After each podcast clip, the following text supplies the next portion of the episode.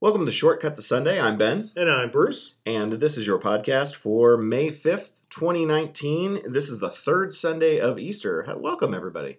Yeah, Easter. We're we're trucking along with Easter. right. Fifty days and uh, to the end. uh, Fifty days total of Easter, and I Yes. lost count of how. I was trying to do the math in my head of how many we've gone through so far. we are I will just stop trying to do that. we are this many in. This many.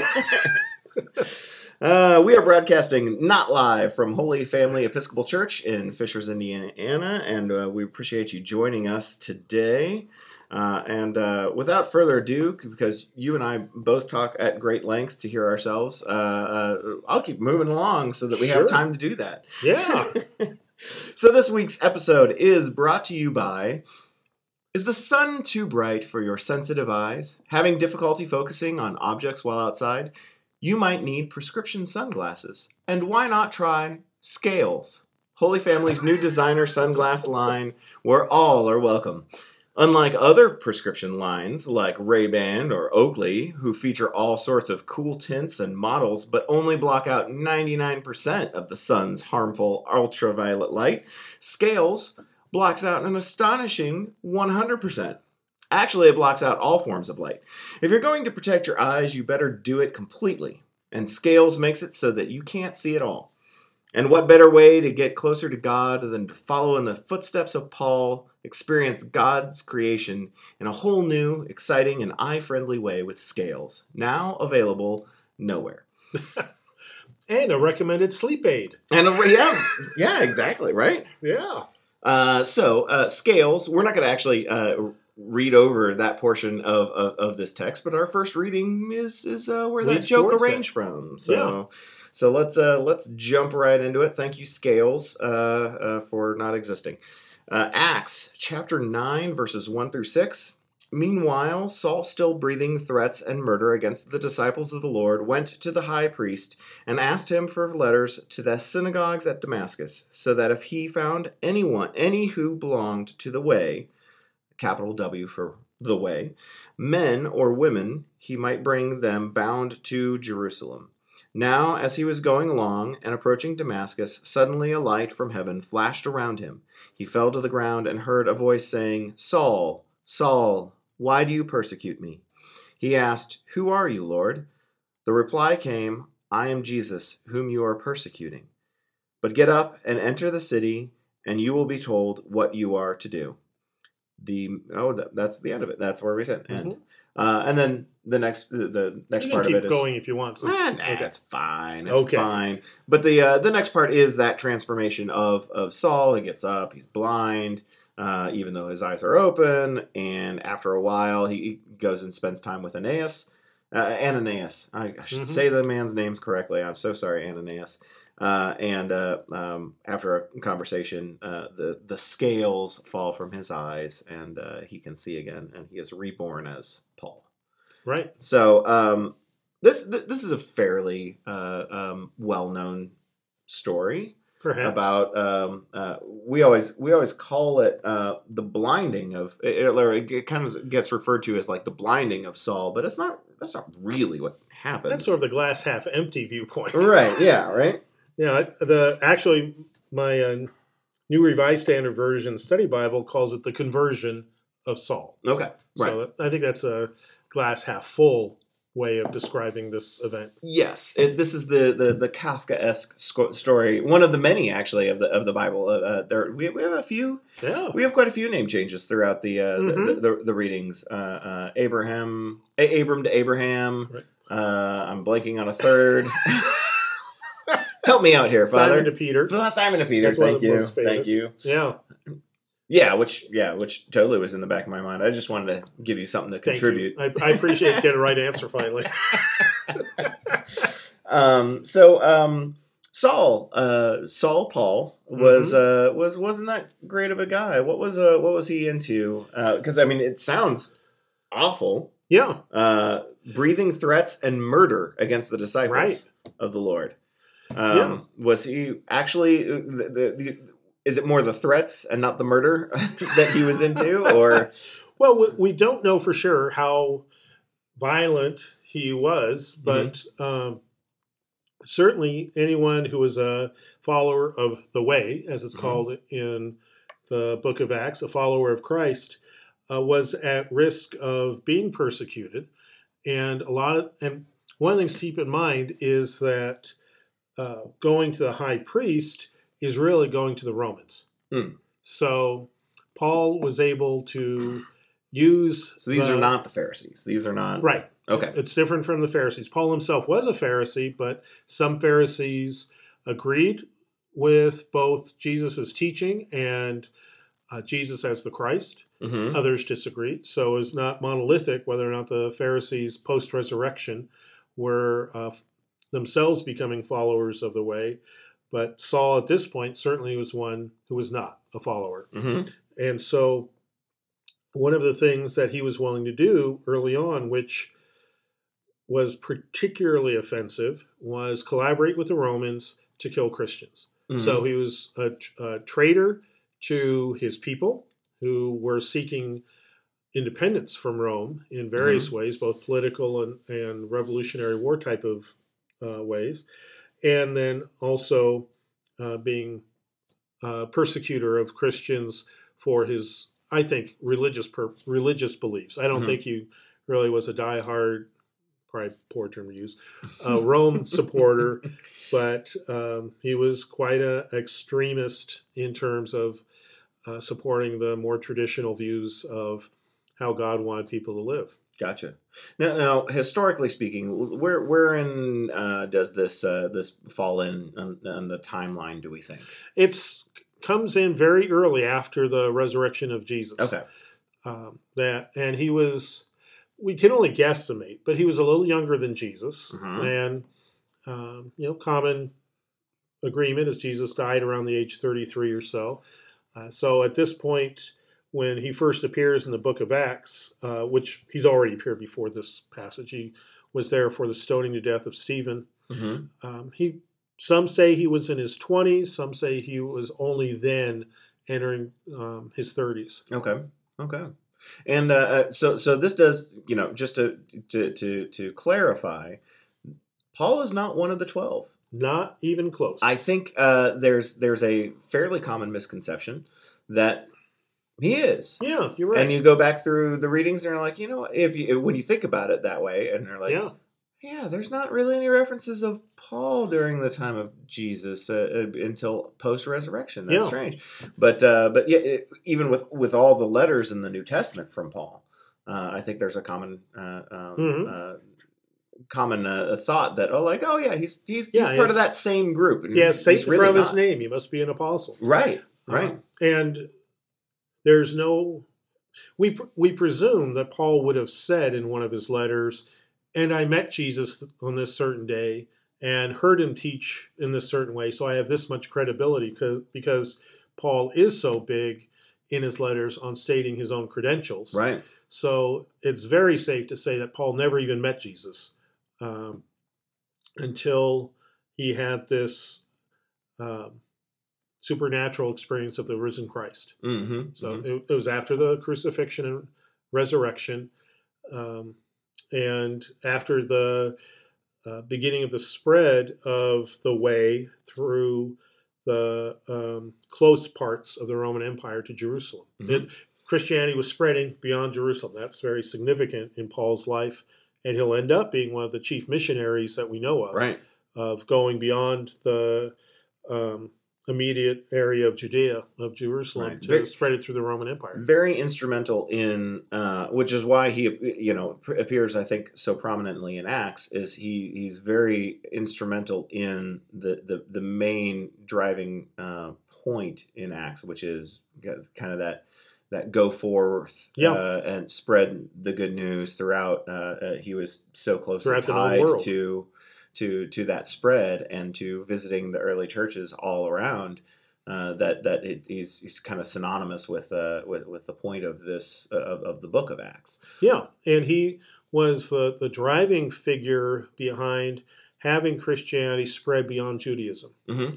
That uh, that we'll presume there other people were doing similar works. that's just how usually history works. But he's the he's the one that we know the most about, Mhm. who was willing to spread the good news of Christ beyond the folks who were already worshipers of the one true God. Hmm. So he was willing to take on uh, the Roman civil religion of the Mhm. emperor as a god. And so in that way does a, a true complete turnaround from his time of cooperating with Rome to, in order to fulfill Paul's desire, Saul's desire to persecute followers of the way. Mhm. He's willing to, after his own conversion, risk his life and eventually lose his life to Rome as he is willing to say so publicly that the Roman state religion is false Mhm. and that um, in Jesus there was this new way of experiencing the one true God who is truly open to all. Mhm. And that was dangerous talk when Sure. the emperor was supposed to be worshipped as a god by Roman citizens. Right. And that's the other dimension of Paul is that he does have Roman citizenship, which not Yes. he- many characters in the Bible do. Right. He was he had dual citizenship. Do we have an idea as to the reason uh, the reason why that was?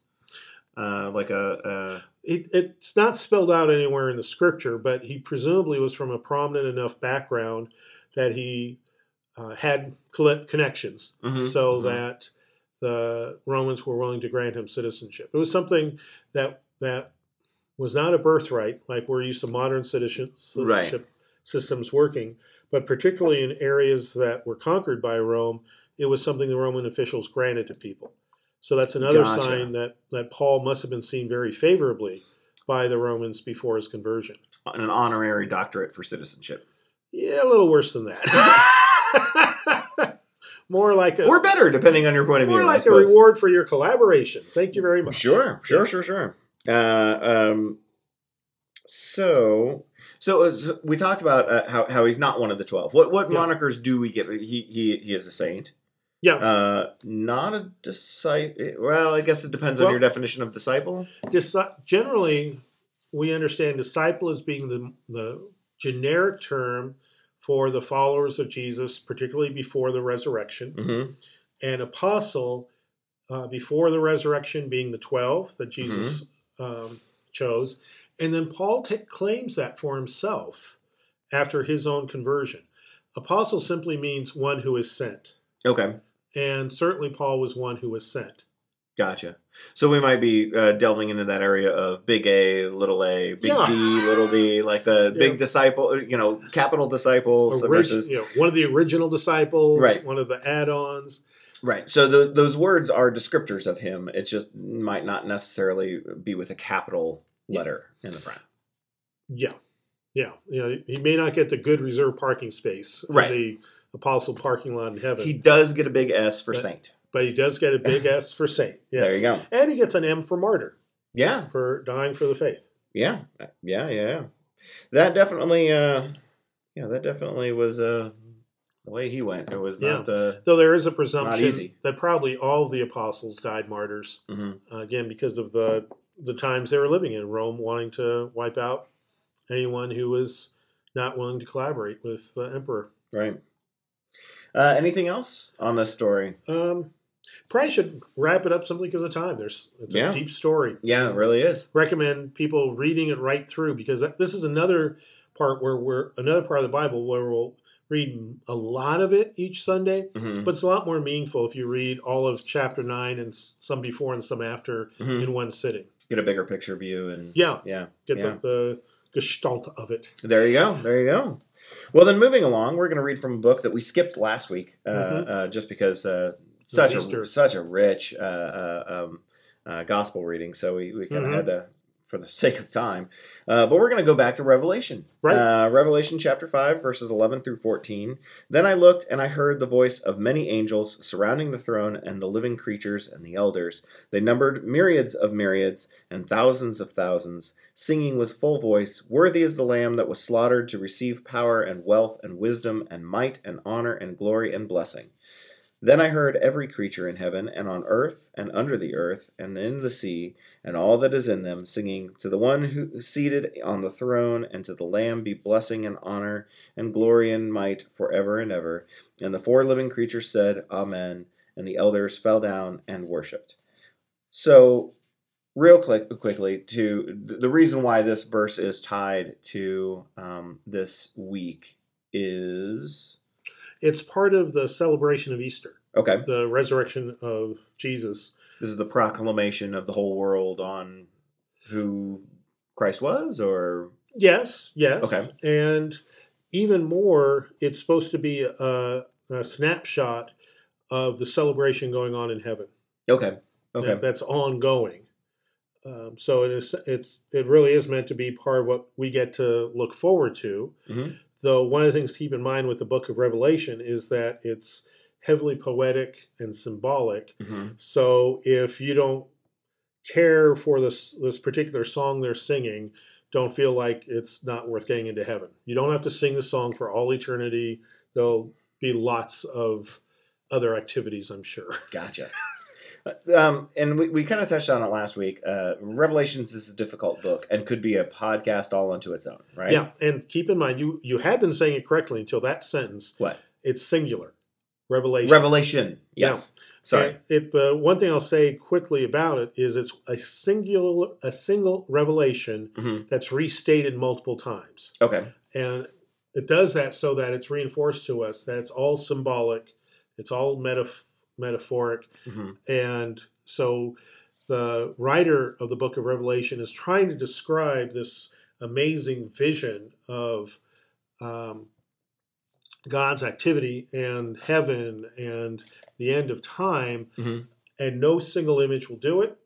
And so multiple images are put in there, but still a single truth that Mhm. the writer's trying to com- to transmit, which is the ultimate victory of God over all evil.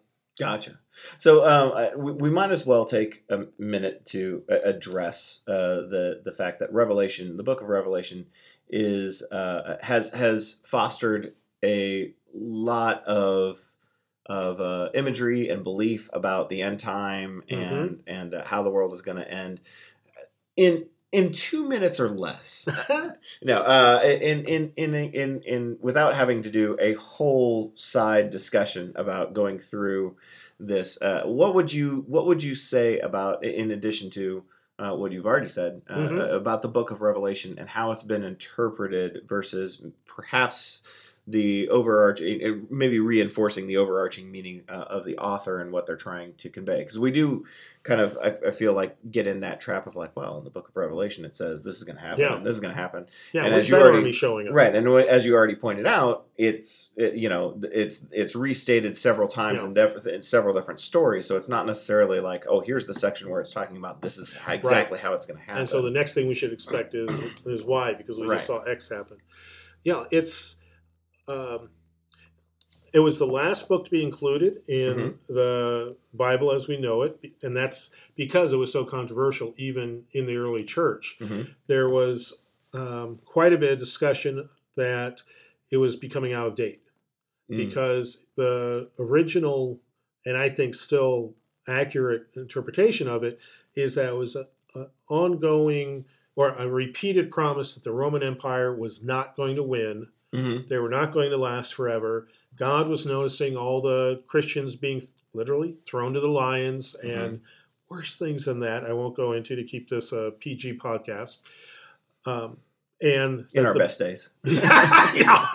And the, the people who were the recipient of the book of Revelation were given hope by that message. Mm. When the Bible was being finalized as to what was going to be in the New Testament, those times were had come to an end. And so there were many, many very holy and faithful people who were saying, Yeah, we don't need this one anymore. Interesting. And so it, it's interesting that uh, people have misused it to say, oh, yeah, tomorrow the end is coming because I've interpreted this event and that event to mean this um, occurrence and that occurrence. Uh, but I think it is still relevant whenever we face either personally or as a society inexplicable and powerful evil Mm. hmm and it, it gives us hope. For instance, it was very popular um, among people who were enslaved in the United States. That Gotcha. It was it was the book of hope for them.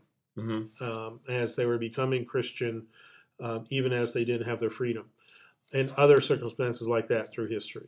So that way, it it gets read fresh in a wonderful way many many times. On the other hand, there are also many many times where cults form, and um, there was literally a cult in the late 1800s standing on hillsides in the United States who were sure that the book of Revelation had been fulfilled. And so in this state, they should dress themselves in bed sheets and stand on the hill because God was going to sweep them up. And then the terrible battle and calamities was were going to start falling on the earth. hmm And the day passed and the week passed and they had to go home. Right. Um, and so, yeah, it's it's a book that's easy to misinterpret and very easy to misapply. But if we keep that theme that it's the promise that God will overcome evil through every age and era we, that the human race lives through, and there's ultimately God's victory, then it's then we're on the right track with it.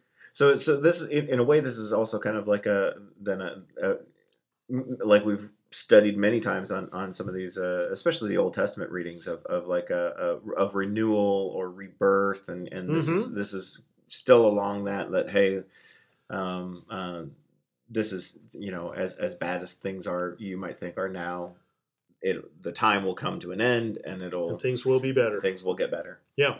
Yeah. Uh, like I said, it very fascinating book Yeah. uh, to to read through, um, and you're right. It is as you read alongside because we put so much weight in, especially, uh, uh, um, you know, the, the the calls in the New Testament to, uh, you know, the divinity of Christ and Mhm. the purpose of. Of, of uh, going forward and carrying out that message to all the ends of the earth and, know, all these proclamations and encouragement to, to go this way and then revelation gets tacked on at the end of it it does seem to imply that like and this is going to be the bookend of you know Right. existence here on earth and how we're going to enter into heaven and the and, and almost implies uh, because new testament is all about uh, uh, christ and his time on earth and his message that it's a handed down message from christ himself Right. like this is you know this is what's to come and that's not even remotely close to Right. why the book exists or how it came about Right. And one of the things to keep in mind to help interpret the book of Revelation is Jesus repeatedly saying, You don't know the day or the hour, Right. and that will never be revealed to you. So it's not like Jesus then winked and said, But here's some clues. except for my new along." church. Yeah. for for for for the easy payment of giving away all your earthly possessions, I will tell you. yes, that it's March I will give you the book of uh, uh, that that tells you how it's going to end. Mhm. Yeah. Uh, so, like I said, a very what would almost even be a, a more fascinating uh, uh, podcast would be to take those that book, scripture by scripture, and tell the stories of how people have attempted to apply it uh, over the years. The and, Oops podcast. Yes, the Oops podcast. That would be uh, that would be a fascinating Yeah. uh, tale. But it, we, we we still we still do it today. I mean, Yep. it's, and it's, It's, not hard that not to. and it's not that the Book of Revelation is alone in in that category Right. of us We misinterpret misinterpreting or or misapplying or im- or implying things that are uh, written into the scriptures to mean X Mhm. Y Z. Um, so it it not to give Revelation some so, uh, you know a little bit of credit. It, that it's it's not its fault. That's right. Nice revelation. Nice revelation. Good boy. Good boy. Um, okay, so the reading uh, from John is our gospel uh, for this week. John 21, verses 1 through 9. After these things, Jesus showed himself again to the disciples by the Sea of Tiberias, and he showed himself in this way. Gathered there together were Simon Peter, Thomas called the twin, Nathanael uh, uh, of Cana in Galilee, the sons of Zebedee, and two others of his disciples. Poor guys, they don't get Yeah, no nameless. name recognition. And I, Which I forget who they were. let me just insert. That means they could be women. ah, oh, another whole podcast on Yeah. the side. Um, Simon Peter said to them, "I am going fishing." Very pragmatic statement. hmm I am going fishing. They said to him, We will go with you. They went out and got into the boat, but that night they caught nothing. Just after daybreak, Jesus stood on the beach, but the disciples did not know that it was Jesus. Jesus said to them, Children, you have no fish, have you? They answered him, No. He said to them, Cast the net to the right side of the boat, and you will find some. So they cast it, and now they were not able to haul in haul it in because there were so many fish. That disciple whom Jesus loved said to Peter, It is the Lord. When Simon Peter heard it, heard that it was the Lord, he put on some clothes, for he was naked, and jumped into the sea. Um, I'll circle back on that. Yeah. But the other disciples in that. came in the boat, uh, dragging the net full of fish, for they were not far from the land, only about a hundred yards off. When they had gone ashore, they saw a charcoal fire there with fish on it and bread. Jesus said to them, Bring some of the fish that you have caught. So Simon Peter went aboard uh, and hauled the net ashore, full of large fish, a 153 of them. And though there were so many, the net was not torn. Jesus said to them, Come and have breakfast. Now none of the disciples dared to ask him, Who are you? because they knew it was the Lord. Jesus came and took the bread and gave it to them and said, did the same with the fish. This was now the third time that Jesus appeared to the disciples after he was raised from the dead. When they had finished breakfast, Jesus said to Simon Peter, Simon, son of John, do you love me more than these? He said to him, Yes, Lord, you know that I love you. Jesus said to him, Feed my lambs. The second time he said to him, Simon, son of John, do you love me? He said to him, Yes, Lord, you know that I love you. Jesus said to him, Tend my sheep. He said to him the third time, he said to him the third time, yeah, hmm. Simon, son of John, do you love me? Peter felt hurt because he had said to him the third time, Do you love me? And he said to him, Lord, you know everything. You know that I love you. Jesus said to him, Feed my sheep. Very truly I tell you, when you were younger, you used to fasten your own belt and to go wherever you wished. But when you grew old, you will stretch out your hands, and someone else will fasten a belt around you and take you where you do not wish to go. He said this to indicate the kind of death by which he would glorify God. After this, he said to him, Follow me. So, long story. Uh, sometimes I think we forget that the the casting of the nets and the, the great haul uh, occurs uh, after he's risen. Some you know. Well, in Luke, it occurs before. yeah, it does. Yeah. Right. Yeah. Um, so So you're right both times. right. I like uh, how the Gospels make it so that I can't be wrong. Yes. that's fantastic. Very helpful. Um, but uh, um, so interesting that you point out the two disciples uh, uh, Nameless. are nameless, uh, and and uh, um, there's also another hint that I think goes into why that might be. Uh, the possibility that they were women, because uh, I, I know people have talked at length about um, uh, to the one that he whom, whom he loved. I forget where that is. I'm passing on, on on where the actual reference is. Um, but uh, uh, oh, that disciple whom Jesus loved said to Peter. Uh, uh, but we don't really know who, which disciple that was, Yeah. or do we? we Do don't we have hints, clues? I don't know if hints the right word. We Let's Da Vinci code have- this thing. Come on. Shudder, shudder. Um, it there's numerous hy- hypothesize hypo- lots of people are guessing as to- Hypothesis is easy. Thank you.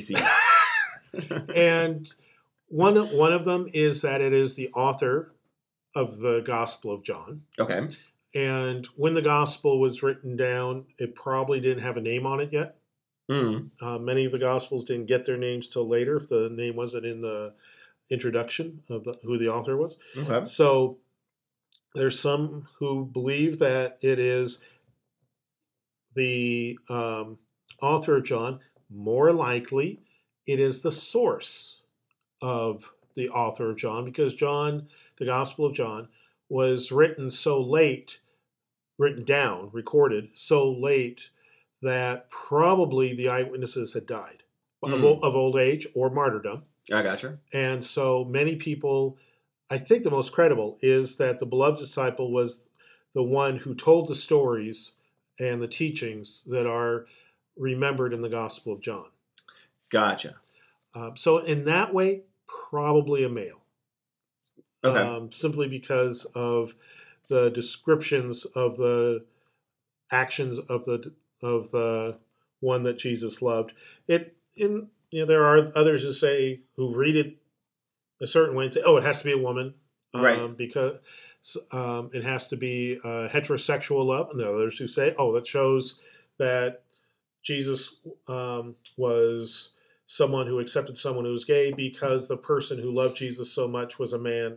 But I think th- that's completely off track. Either one, either approach that sexualizes the language here, I think is off track. That Right. the love that a person has for God actually should be stronger than the love we have even for our most beloved romantic Right. This partner. is this is more likely the agape yeah. kind of and I, I'm sorry, I don't my Greek in front of me, so I can't say for sure. right. Which, which one is. But yeah. Mhm. Um, but yeah, I'm pretty sure it is the agape love. Um, so yeah, long story short, we Yeah. don't know who it is. Good chance that it was the primary source person, the eyewitness that the That's community um, respected and heard from. Uh, Right. Which at first blush the would formation of this gospel. Yeah, which at first blush, as you kind of pointed uh, or alluded to or pointed out, uh, it, it makes it seem like oh, you if you're the source of this book, you kind of self-absorbed there. Um, Mhm. Oh, Jesus loved me a lot.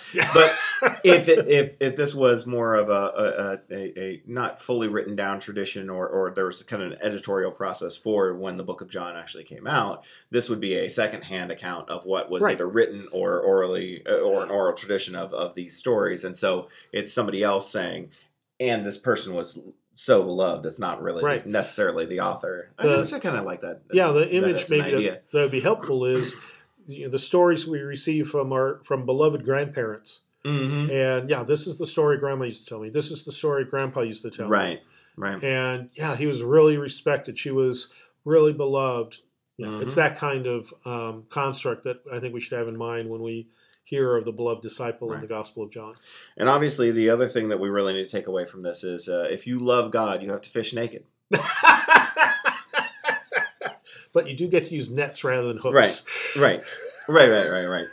So, so yeah, I don't know what it is about uh, uh, fishing that he was like, oh, it's so much, it's it's so much better if you're, you know, at, I don't, I don't know if it increases productivity or what, but obviously, swimming ashore uh, to meeting the Lord and Savior, that's when you put pants on. What- I'm so glad you asked. in terms of the, the Greek, it pr- pr- Greek combined with Jewish modesty standards, probably they were fishing in a loincloth sort of thing. Mm, gotcha. Um, and they were poor people, so they didn't want to wear all their clothes fishing in terms of it getting icky, sweaty, scaly, Cold, cold. I Well, mean, it was a temperate climate. even then, I mean, you're you're when you're out on the when you're out on a lake and you're wet and the wind is coming off, Oh, okay. you know, off the Sea of Yeah, you Galilee. want your skin to dry rather than for your yeah, linen it, it's still not warm. Yeah. Uh, and the where it says uh, G or says uh, Peter got dressed to swim ashore. It could also be translated that he tightened his outfit, that he, he tightened his rope around himself. Gotcha. So you know, because he was going to go swimming, wanted to make sure everything was. He was actually going to stay modest, so he tightened up his bathing suit and leapt in the water. Does that uh, would, would that be uh, have any implications on uh, verse eighteen then, where it's talking about fastening your own belt and being taken where you don't want to go?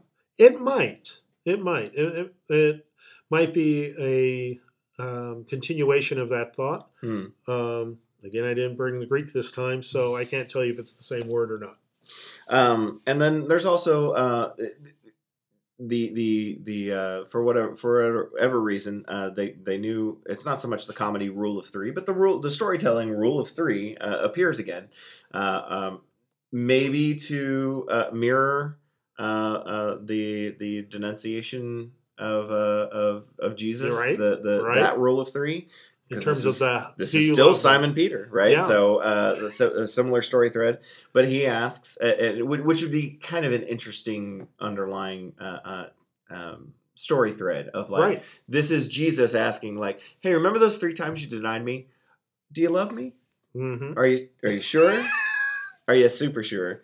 Um, but uh, I like the responses. Uh, it's it's um, it's feed my lambs, tend my sheep, feed my sheep.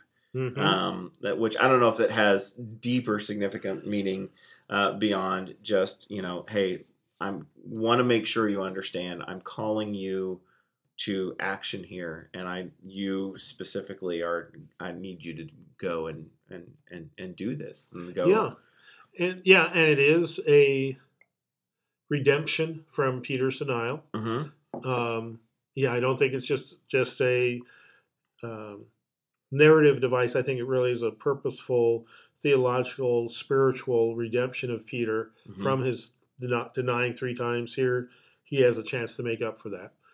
Um, but it's all, and it also is a deepening of Peter's commitment to be one of the first leaders of the church, in that it's not just a, um, yeah, just just feed the lambs. It really deepens the task Mhm. as he goes through. Um, and ultimately, to Peter be hearing that he's going to be martyred. Mm. So, if at any point of these, um, Peter exercised his free will and said, "Yeah, I love you, but," Mm. then Mhm. it's possible Jesus would have turned to someone else and say, "Okay, do you love me?" right, Uh, right. But it's it's Oh, Peter, that, that that would be an interesting. yeah, uh, exercising his free will to say, "Yes, I'm. I really am going to follow you better than I did mhm. uh, during Holy Week, and even to the point of my own death, I'm willing to do that." Now remind me, I'm trying to remember uh, uh, which which disciple was it that uh, s- took a step off the boat and met. And, and That was Peter. That was Peter. But he sank. Yes, but it, does further that narrative uh, of uh, uh, kind of being the first and and, Right. and and being the most forward. Uh, I wouldn't say forward thinking, but but Risk taker might yeah, be a better uh, term. yeah, the most risk taking. Like it, it, he's willing to. He's he's shown time and time again that he's he's at that forefront of of you know where Jesus is trying to lead them, and he's Mhm. he's kind of the first to try. yeah, yeah. He often is the first to try, and um, and therefore is the one who shows us how to be the first to try. hmm That if we're in a because often when we're stepping out in faith to follow God, we feel like we're the first to ever do that Right. because God God calls us in very individual ways. So we probably are the first to ever try that particular way of ministry or service. Yeah, in a way, it is kind of that uh, that that lonely experience of uh, you're not doing it really so much as a group. This is a personal relationship. Very, and, and it kind of drives home what we have said on this podcast before the past couple of weeks is the the the these post uh, resurrection encounters are very personal stories. I mean, uh, Simon and, and Peter. There are other people in this in this story, but there might as well not have been uh, uh, for the purposes of this conversation. I mean, this is a very one-on-one, direct, uh, uh, um, contextualized, uh, scary. like, yeah, like this would be terrifying. That my my personal Lord and Savior looking me in the eyes and going, "Do you love me?" Yeah. Oh yeah, sure I do. Sure I do. Do you love me? Like, okay, wait. Yeah. Uh, Why are you asking yes. again? Where are we going? did I answer that right the first time? Yes. I, yes. Yes, I did. Yeah. All right, third time. That's just you're creeping me out, man. Like, come on. Yeah. What do you want me to say? well, and it really is sort of okay. We're not just bros here. right. Yeah. Yeah. Yeah. Actually, I'm going to be your disciple and lead wherever you follow. Right. So, uh, so yeah, this is uh, that. This is this mirrors that that personal, uh, um, the the personal story that is a relationship with God, Yeah. and and allows us to kind of put ourselves in the position of of Simon Peter, and really humanizes these people in a way that we can empathize, empathize, and put our ourselves into those shoes. It's not so much a that that distant story where you like, well, thank God, uh, thank thank thank the Lord, my Maker, that uh, that, that I'm not asked this question. Right. Like you are. You really are. you You really really- are asked this question. Yeah. This is uh, this is for all of us. Yeah, and one of the interesting things with Peter, uh, really throughout all four Gospels and the book of Acts, is that again and again, he's sort of the every person in the ways we were talking about a minute ago. And so in the book of Acts, which takes place after um, the Christ's resurrection appearances end, Peter screws up again when Mhm. he tries to throw a wrench into the into Paul's mission with the, the Gentiles, the non-Jews, Right. and says, "No, no, no, we shouldn't do that." And the Holy Spirit has to whack him over the head and say, "No, you really should." so Peter doesn't turn into a superhuman at this point, Sure. or at any point, and he is a model for all of us that Yeah. any of us can do this, and all Yeah. sh- and all of us should. Yeah. Fantastic. All right. Well, unless there's something else, I think that'll conclude our our Again, for the sake of time, we better just wrap it up. Yes. So thanks for listening. Uh, and thanks for, for, for being here with us uh, this week. And this was your podcast for May 5th, 2019. And uh, I'm Ben. And I'm Bruce, and don't forget worship at Holy Family eight and ten on Sunday. Yep. And we will talk to you next week. Bye. Bye.